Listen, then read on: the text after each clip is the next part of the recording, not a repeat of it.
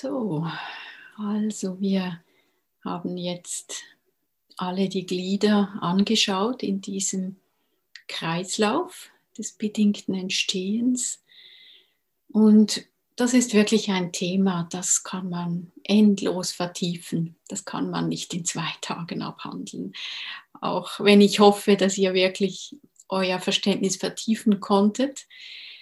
Ähm, ist es ein sehr, sehr tiefgründiges Thema, wirklich sehr, sehr tiefgründig. Und wie ich schon am Freitag gesagt habe, ähm, erreichen wir die tiefste Ebene des Verständnisses, eine, wirklich, eine Verwirklichung dieser Lehre erst im Moment des Erwachens. Oder das ist eigentlich gleichbedeutend mit vollkommenem Erwachen, weil diese dieses bedingte Entstehen zu sehen bedeutet Leerheit zu verstehen, die Leerheit aller Phänomene zu verstehen und alle Phänomene als leer zu sehen, leer von einer festen, gleichbleibenden Substanz, ja, wirklich zu sehen, wie die Dinge eben werden und wie sie wieder vergehen, angetrieben von Verlangen, von Anhaftung, das ermöglicht es uns auf einer ganz tiefen Ebene loszulassen, vollkommen loszulassen, weil wir einfach wissen, es ist völlig zwecklos in dieser fließenden Welt irgendwo eine, eine ewige Heimstätte zu suchen. Es ist hoffnungslos. Eigentlich sind wir immer auf der Suche oder? Wir sind immer auf der Suche, wir haben diese tiefe Sehnsucht nach einem Ort, wo wir uns endlich etablieren und niederlassen können, endlich ankommen können. Und doch zeigt uns das Leben immer und immer wieder, dass es nichts gibt, was endgültig verlässlich ist. Ja, das ist das, was die, diese Lehre des bedingten Entstehens uns auch deutlich macht. Es kann gar nicht anders sein. Ja. Und wenn wir das wirklich, wirklich kapieren, heißt das nicht, dass wir depressiv werden, sondern dass wir loslassen und dann entdecken, dass im Loslassen dieser tiefe Frieden gefunden werden kann. Da, wo ich nicht mehr in den Dingen, in den Menschen, in den Situationen eine Zuflucht suche, sondern da, wo ich mich vertrauensvoll öffne und loslasse in diese ja, in diese Natur der Dinge, wie sie halt ist, wenn ich mich da hinein entspannen kann, da finde ich den Frieden. Und das ist ein Prozess, das ist wirklich, wirklich Praxis. Das braucht Geduld, es braucht dranbleiben. Also ich möchte euch wirklich ermuntern, einfach diese Praxis weiterzuführen. Einige von euch sind ja schon Jahre und Jahrzehnte dran. Und ihr wisst, das ist nicht etwas, was man so schnell in einem Wochenende machen kann. Es ist ein Weg. Es ist ja ein Weg, den wir über viele, viele Jahre gehen können und müssen. Also da hilft es wirklich, eine langfristige Perspektive zu haben, Geduld zu kultivieren, weil wir einfach wissen, Prozesse brauchen ihre Zeit. Wir sind nicht Maschinen. Dieser Geistkörper ist ein komplexes Wesen und das braucht Zeit, um sich aus alten Sankaras zu lösen, um alte Gewohnheitsmuster zu überwinden, freier zu werden, mehr Achtsamkeit zu entwickeln. Aber wir können an vielen Orten und auf viele Weisen üben. Also Retreats sind eine Möglichkeit und ich finde, es ist wirklich wertvoll, jedes Jahr, kommt auf eure Umstände an, aber einfach regelmäßig in Retreats zu gehen, weil es doch einen geschützten Rahmen bietet für die Praxis, uns für ein paar Tage einfach herauszunehmen. Jetzt im Zeitalter von Online-Retreats gibt es ja auch so viele Angebote im Netz, ähm, ja, dass man gerade wenn man jetzt so im Lockdown ist, eigentlich die Zeit wunderbar nutzen kann für die Praxis zu Hause. Dann neben den Retreats finde ich eine tägliche Praxis etwas sehr, sehr Hilfreiches. Ja. auch wenn es nur kurz ist, selbst wenn es nur fünf Minuten sind, finde ich, es lohnt sich jeden Tag ein bisschen Zeit wirklich spezifisch dieser Praxis zu geben, zu sagen, okay, diese fünf Minuten, die schenke ich jetzt einfach mir, um mal zu sein. Da muss ich nichts tun, ich muss nichts erreichen, ich muss nichts leisten, sondern ich wende mich einfach meiner Erfahrung zu. Ich atme, ich spüre meinen Körper, ich nehme wahr, wie es mir gefühlsmäßig geht. Einfach diese Achtsamkeitspraxis. Fünf Minuten sind super schon, weil es bedeutet, dass wir diese zwanghafte Aktivität wenigstens für fünf Minuten unterbrechen und sagen, okay, jetzt bin ich einfach mal da, weil das Schwierige ist das Unterbrechen. Oder wenn wir so total in dieser Aktivität drin sind von Arbeiten, Tun, Erledigen, ist es wahnsinnig schwer, einfach mal die Bremse zu ziehen und zu sagen, stopp, stopp, stopp. Und jetzt mache ich mal nichts. Das halten wir fast nicht aus. Darum braucht es ein bisschen innere Entschlossenheit zu sagen, so, und jetzt setze ich mich einfach mal hin und spüre mich.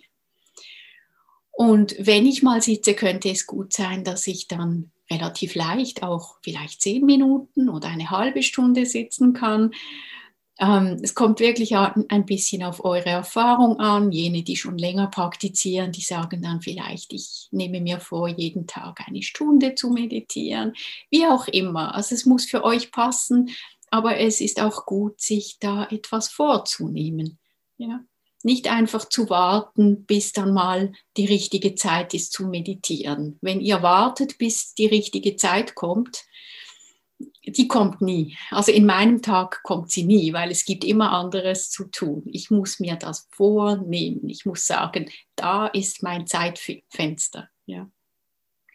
Also tägliche Praxis und da unterstützt es natürlich, wenn wir auch einen Ort eingerichtet haben zu Hause, um zu praktizieren ein einladender Ort. Das könnte einfach eine Ecke sein, die ihr ein bisschen gestaltet, vielleicht mit eurem Meditationskissen. Vielleicht wollt ihr dort irgendein inspirierendes Bild hinstellen, eine Blume, irgendetwas, was auch ein bisschen ja, freundlich willkommend aussieht, so dass ihr wie wisst, ja, das ist mein Ort. Und wenn ihr dann zwei Wochen nicht mehr meditiert habt und ihr seid am Staubsaugen und ihr stolpert darüber, dann erinnert euch das daran, ah ja, ich könnte wieder mal meditieren. Es hilft auch regelmäßig in Gruppen zu gehen. Vielleicht kann der Thomas dann auch noch was sagen. Also soziale Unterstützung ist enorm wertvoll. Die Sangha, die Gemeinschaft, zu wissen, dass man das nicht alleine macht, zu wissen, dass da auch andere sind. Ähm, es ist einfach unglaublich wertvoll. Also wenn ihr eine Möglichkeit habt, in eurer Umgebung euch zu treffen mit Leuten und sei es nur online, regelmäßig zu wissen, am Donnerstag sehen wir uns wieder, das lässt uns mehr wirklich in Kontakt bleiben mit dem Dharma, mit dieser Praxis.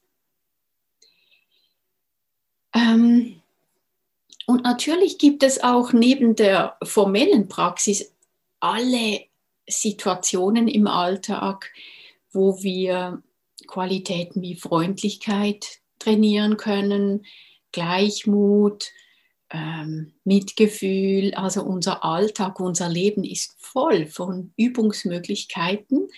Wir müssen sie nur erkennen.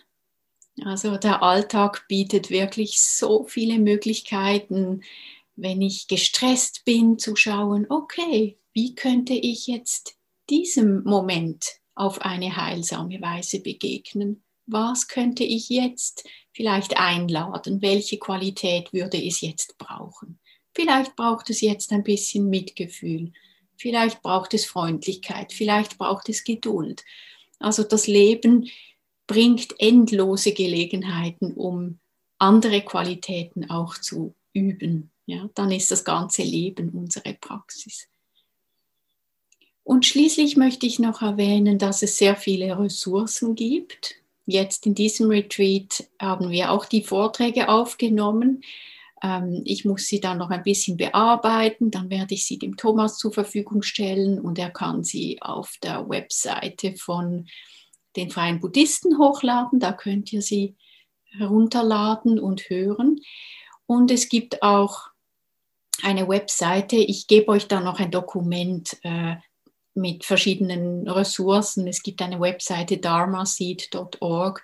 Das ist eine riesige amerikanische Plattform mit sehr, sehr, sehr, sehr vielen Dharma-Vorträgen. Da sind auch von mir Dharma-Vorträge drauf auf Deutsch und auf Englisch. Ähm, ich finde das unglaublich. Das sind solche Schätze, die da einfach auf Dana-Basis auch angeboten werden. Also da kann man dann auch was spenden, wenn man Vorträge runterlädt. Und es gibt noch andere Ressourcen im Netz, so Orte, wo man die Schriften des frühen Buddhismus runterladen kann. Es gibt Bücher. Ich werde euch noch eine Bücherliste dann hochladen in den Chat. Das könnt ihr dann herunterladen und anschauen. Ähm, solche Vorträge zu hören oder Bücher zu lesen, ist wirklich Nahrung für den Geist. Das kann nicht das Meditieren ersetzen, wirklich nicht, aber es, es nährt uns, es tut wirklich gut. Und ähm, es, es ist sicher besser, den Geist mit solchen Dingen zu nähren, als mit irgendwelchen YouTube-Clips oder ich weiß auch nicht, was man heute alles so reinzieht. Oder wenn wir einfach merken, was alle diese Einflüsse mit uns machen, dann merken wir, wir müssen da ein bisschen aufpassen. Was führe ich mir zu? Nicht nur auf der physischen Ebene, sondern was für geistige Nahrung führe ich mir zu? Und es ist wirklich wichtig, sich da auch gute geistige Nahrung zuzuführen. Gut, ich würde gern jetzt in die Gruppen gehen